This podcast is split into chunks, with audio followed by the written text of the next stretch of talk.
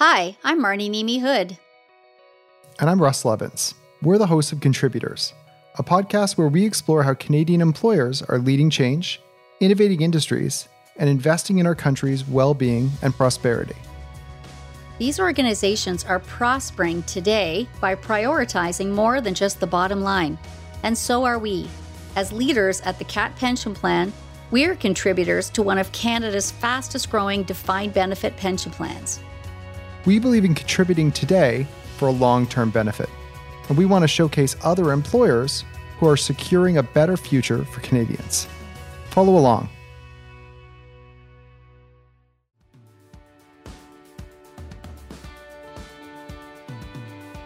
Although Canada's private capital funding ecosystem has made strides in recent years, there are still significant gaps that need to be addressed.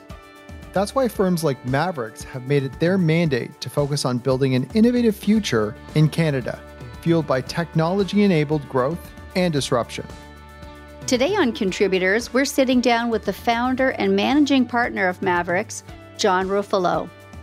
On this episode, we'll discuss how Maverix is innovating to meet the needs of key stakeholders today and how those strategic decisions will reap further benefits tomorrow.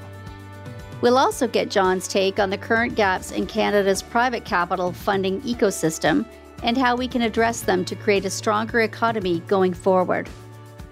John, welcome to the show. All right, John, so happy to have you here.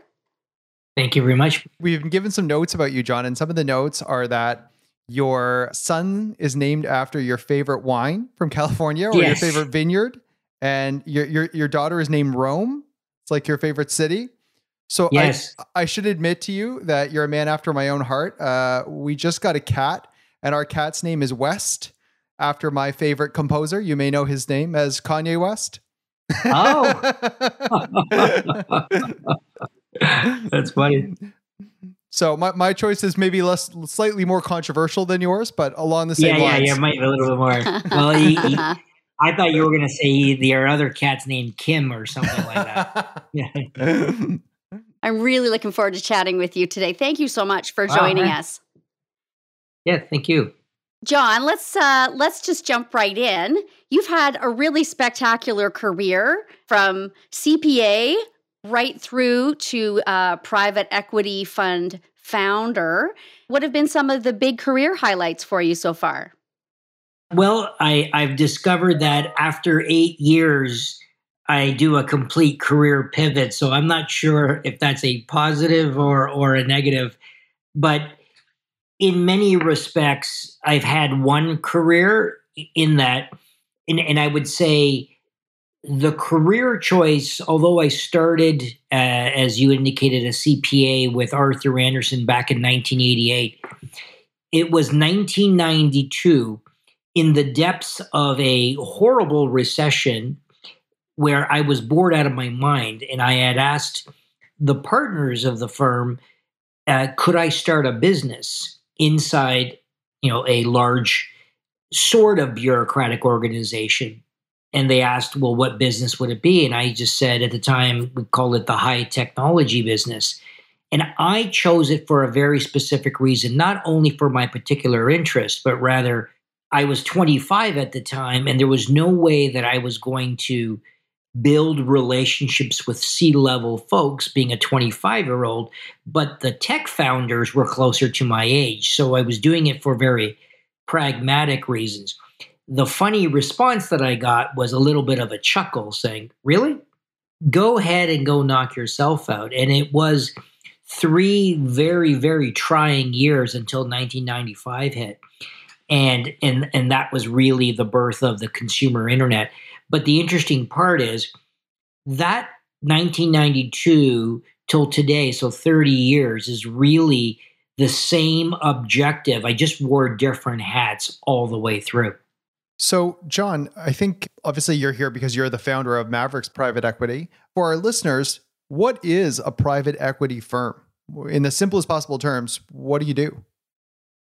I identify great entrepreneurs that are looking for a partner to grow their business so that they could, you know, create more wealth for not only themselves but for their employees, shareholders, and hopefully the country at large. And what I do is I buy a piece of their company at a predetermined price. And the piece of the company that I buy, the money either goes into the company or I might buy it directly from the particular entrepreneur. And my job and my team's job is to help that company grow even faster than they would have had they not taken the money. And then at some point in the future, I get paid back either through dividends, selling it to a bigger company and, and taking the profit, or ideally, them going public. And then I eventually sell the shares that I own through the public offering or hold on to them as long as I like. What's the difference between venture capital and private equity? it's all private equity. And there is three subsegments of private equity. There is buyout private equity, where you take a control position, uh, which is what most people will use colloquially as just private equity, but it is specifically buyout. Then there is growth private equity, which is the firm that I built. And then there is venture capital. And it's really focused, the differences are focused in on the different stages of the life cycle of a business. Although I must admit today, given the uh, massive amounts of capital available, all three are starting to get a little bit murky and blended. But traditionally, those are three separate sub asset classes. We had the opportunity to meet with uh, Yung Wu from MaRS Discovery District. And from what I'm hearing, you're the man that everybody at MaRS wants to meet with. So they're they're putting together their business plans, they're figuring out what they need to do, and what they really want at the end of the that sort of uh, rainbow is the opportunity to meet with you. Is that fair? Well, I think that Yung is overstating it because he's still mad at me because I'm responsible for him uh, leading MaRS, and he keeps on blaming me for that.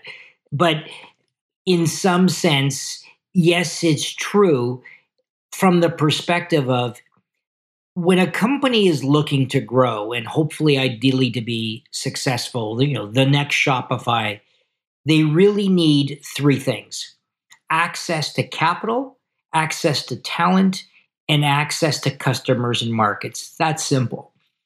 And I represent one of those three lever points, which is the access to capital. And prior to me building OMERS Ventures back in 2011, the landscape in Canada to access risk capital was extremely small. Some would say non existent. And based on my career before that, I had the pleasure of advising a lot of the greatest venture capital firms in the world, largely based in Silicon Valley.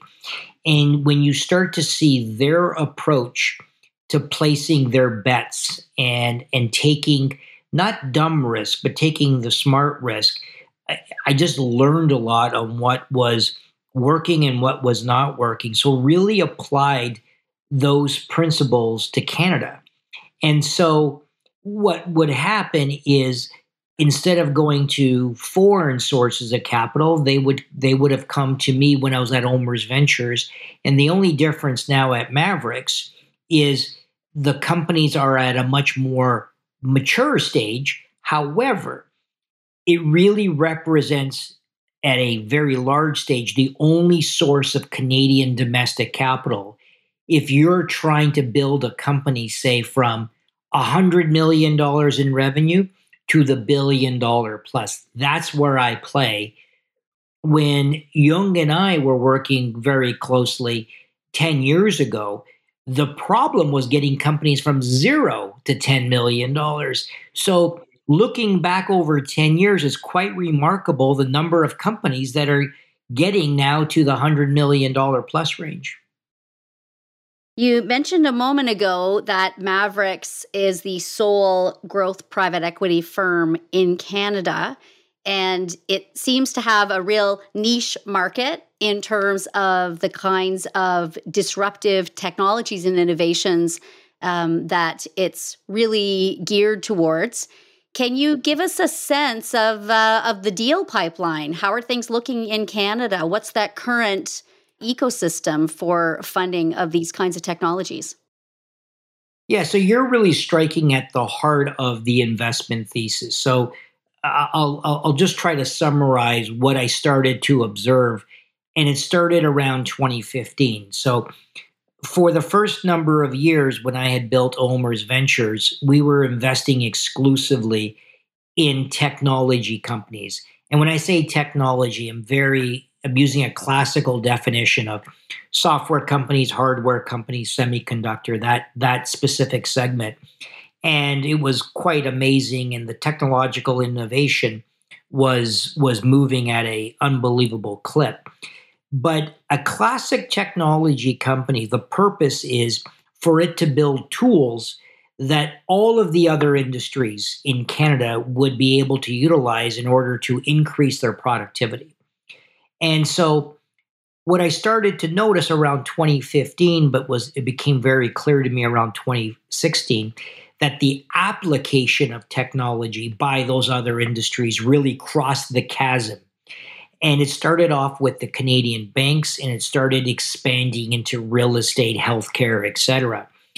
And what I started to realize that while I absolutely love and continue to love investing in the technology sector per se, which represents give or take 10% of Canada's GDP. I would rather focus it on the other 90% that I was excluding. And now it's becoming more indistinguishable what a technology company really is. And we started assigning names to them fintech, prop tech, health tech, whatever tech. It's nonsense because every company will need to be a technology company in some respect. And if you're not, you will go bankrupt. It's simple as that. So, our job at Maverix is really looking at that other 90% of the GDP in particular. And as the application of technologies you know, and I'll give you a few example of technologies, artificial intelligence as an example, the use of the blockchain, you know, the list, you know, ideally at some point in time, quantum computing, all of these technologies are going to be used. And the issue from an investor point uh, perspective is you better understand how those technologies work and you better understand the industry in which you're seeking to disrupt and it's the combination of those that's really the secret sauce. John noted that there are three things a company needs to see success. That's right. The first is access to capital.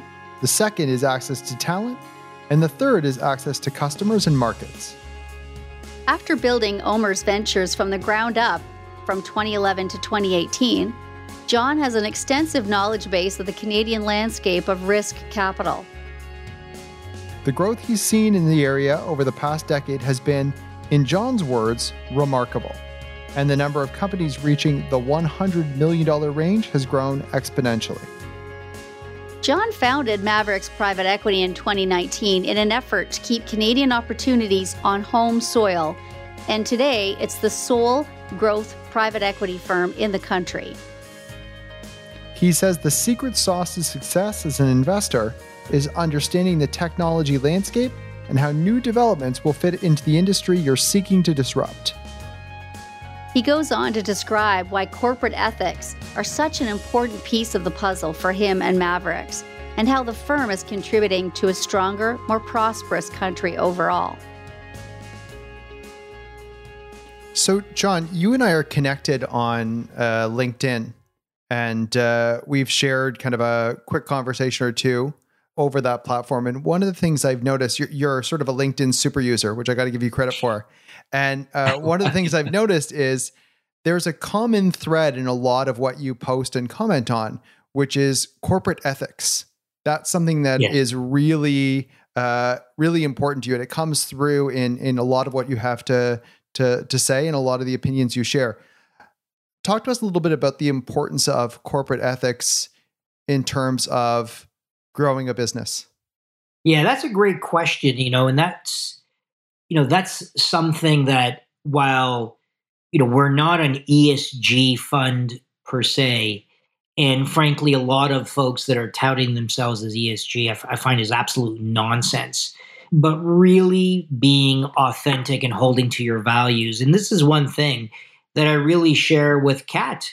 And one of the things that attracted me, you know, particularly to the individual Adam Buzanis, where, you know, we share ethical values not going to make an investment just purely to make money and screw somebody. And ultimately, it hurts your brand. And this is the thing that I'm trying to teach folks. In fact, you're going to see, we, we, we haven't put it up yet, but our ESG investing principles. We're not an ESG fund. But just to be very, very clear, if you are an entrepreneur and you're doing things in your business that perhaps you know, skate a little bit too close to the line or cross the line, but you're doing really well. We will not be your investor. Period. End of story. And there's plenty of other folks that might want to do that. But at the end of the day, not only does it hurt your brand ultimately, when I go home and share with my wife or my kids or my parents, what I am investing in. And if it's counter to the ethics that I grew up in, like, what is the point of doing that?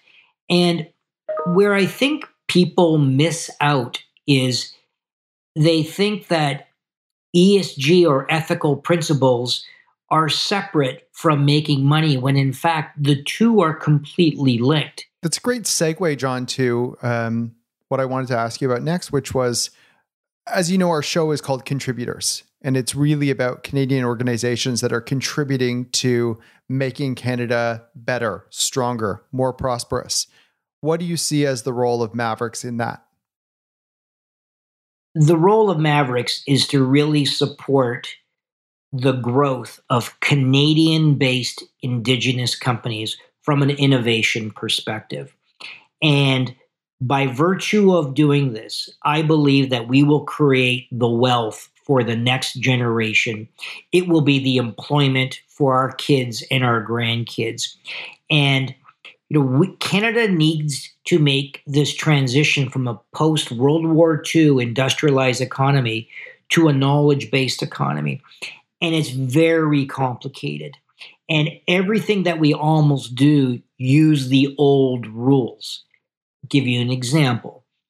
When Canada says, "Oh, you know, we're we're our GDP is not growing at the rate that we need to it, so let's go and attract foreign direct investment so they can build plants." And then you'll have an economic supply chain and multiplier effect. Well, guess what? Doesn't work that way.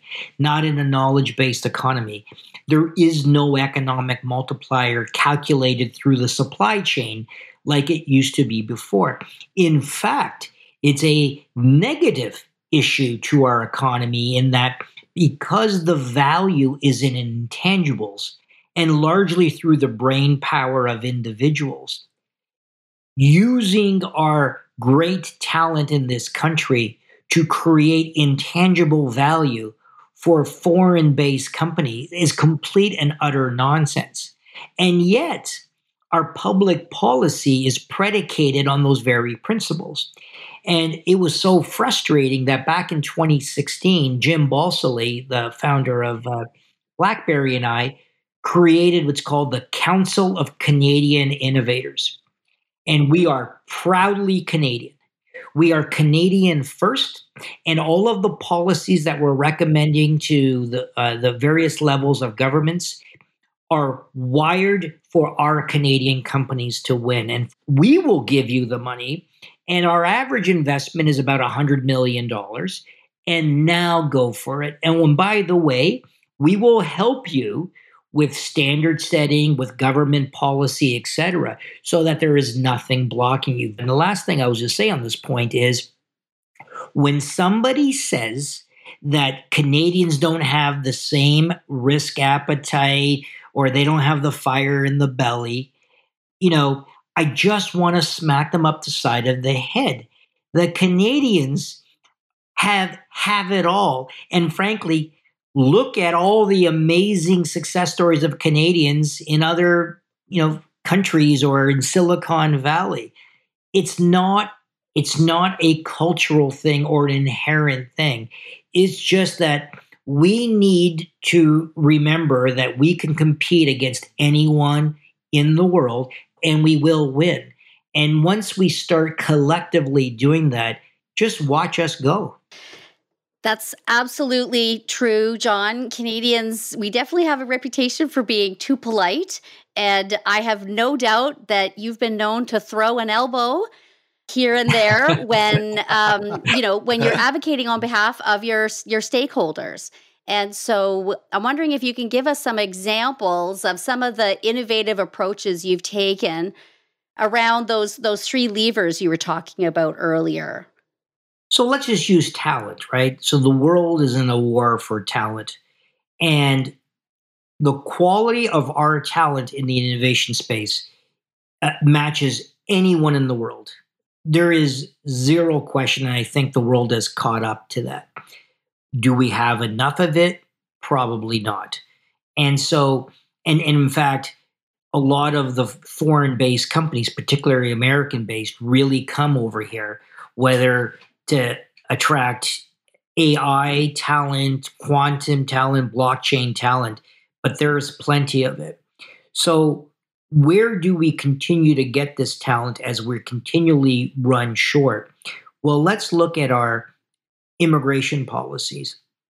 This is one area that Canada is one of the best in the world, and, and our CCI organization was heavily involved in the development of immigration policy, particularly for what was called the temporary foreign worker visas. And it was us who uh, uh, helped decrease the process from nine months to, to several weeks. And what's been very interesting is Canada, despite what we say, is hot around the world in terms of an attraction for immigrants. We are a great place where they feel comfortable. And they landed uh, in Canada, particularly Toronto, Montreal, and, and Vancouver. And so, and what they realized is, oh, well, I could still live in Canada and I could do my little jaunts over in Silicon Valley or New York quite easily. So I don't need to li- live there. And all of a sudden, we get this incredible addition of brain power that we never had. Well, let's take this a step further. What should our universities be? Our, our, our, we should weaponize our universities as the import hubs of the world. And some of them have already started this. So, as an example, you know, you get your your your great innovative universities, Waterloo, University of Toronto, etc and you set up their branch operations in India, Southeast Asia, wherever the mass of individuals are coming. And I would literally be camping within the schools or the technology schools that they're at with a big welcome sign with a fast tracking to immigration to this country. There's so many amazing things that we could do that are in your face Absolutely. One one of the things that I really appreciate about you, John, is you you often comment on politics online, but I have no idea how you're voting. No idea. You're you're Good very you. careful on that. That's very very insightful of you. Wow, you really do follow. and the reality is, and this is what I really want. I mean, to be in politics is brutal. It's it's no matter who does it, it is not an easy life. And our job here really should be to support them. However, we will craft the policy that we believe creates the greatest value for this country. And we share it with all of the political parties. And those that embrace it, we will actively support it. It has nothing to do with personalities. And at the same time, when you do something that's pretty stupid that actually puts a nail in it, we'll also call that out. And Russell, I think that's what you're referring to when I will call that out, but not in a personal way, but change your policy. Oh, and by the way, we will help you and we'll help you understand that.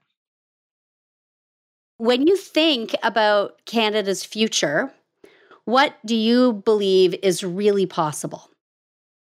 Well, I really believe that Canada uh, can and should be an innovation nation. It is all about innovation. And when I say innovation, I'm not speaking specifically about the technology industry.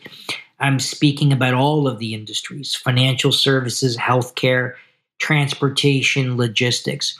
We are a country that has this incredible geography and, and resources, but we don't have the same population bases. We don't have the similar capital pools, but we do have exceptional talent.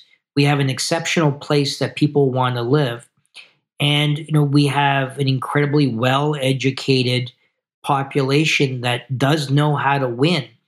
And the faster we all recognize that, and that you don't need the biggest capital and you don't need the biggest domestic market to win.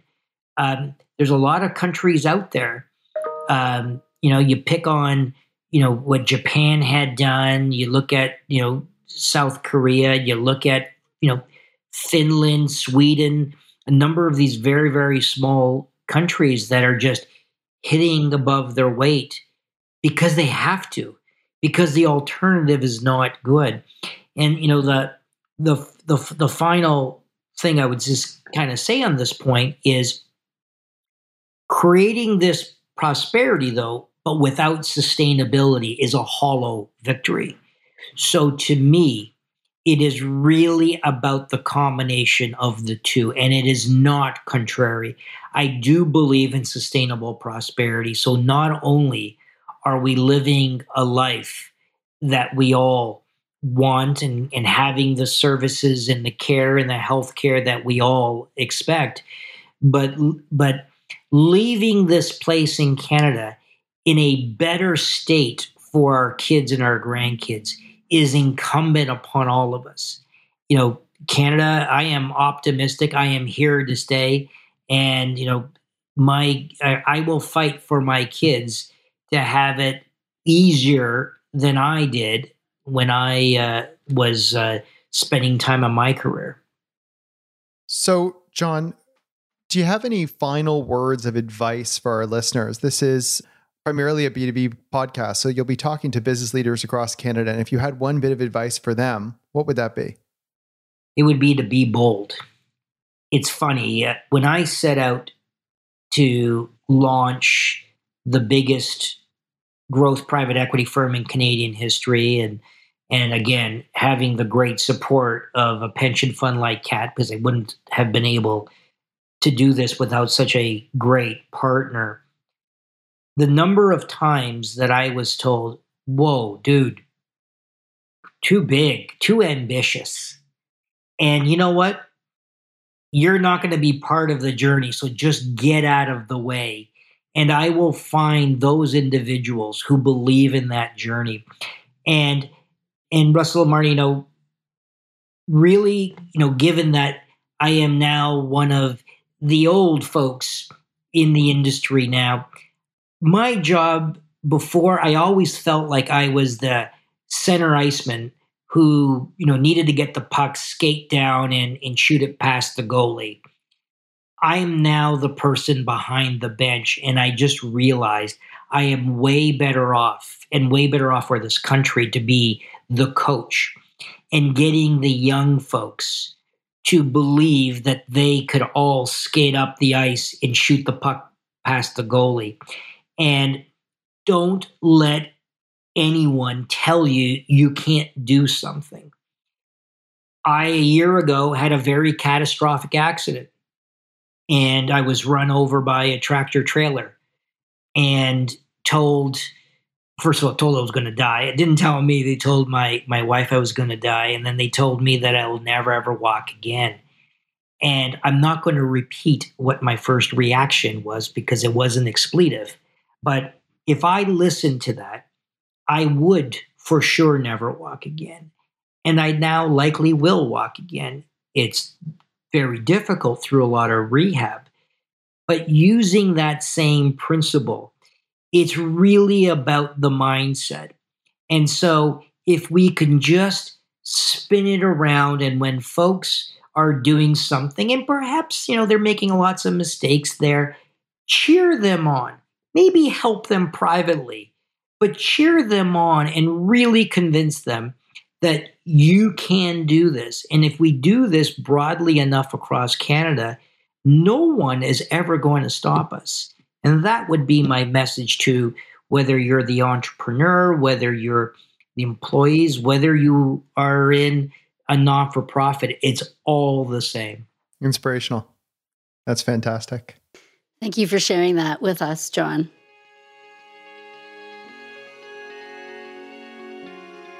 Honesty, ethics, and integrity are clearly some of John's key values as a leader. He mentioned that people tend to think of environmental, social, and governance factors as a goal that's entirely separate from the act of making money in business but on the contrary, the two are fundamentally linked. What goes around comes around, and this is especially true in the business world. John is someone who clearly has his overarching values top of mind at all times, and he wouldn't want to make a move that compromises that. The future of Canada lies in our unique ability to innovate and the incredible talent we have at our fingertips. Ultimately, as John said, prosperity without sustainability is meaningless.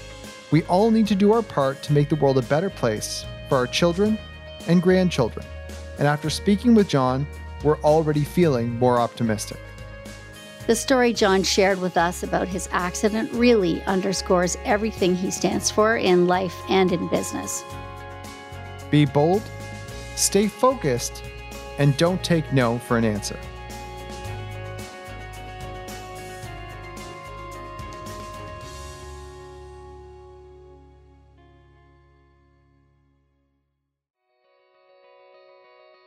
Thanks for joining us today on Contributors. We hope to see you again next time. Don't forget to subscribe, rate, and review Contributors on Apple Podcasts. And then tune in for our next episode on November the 17th.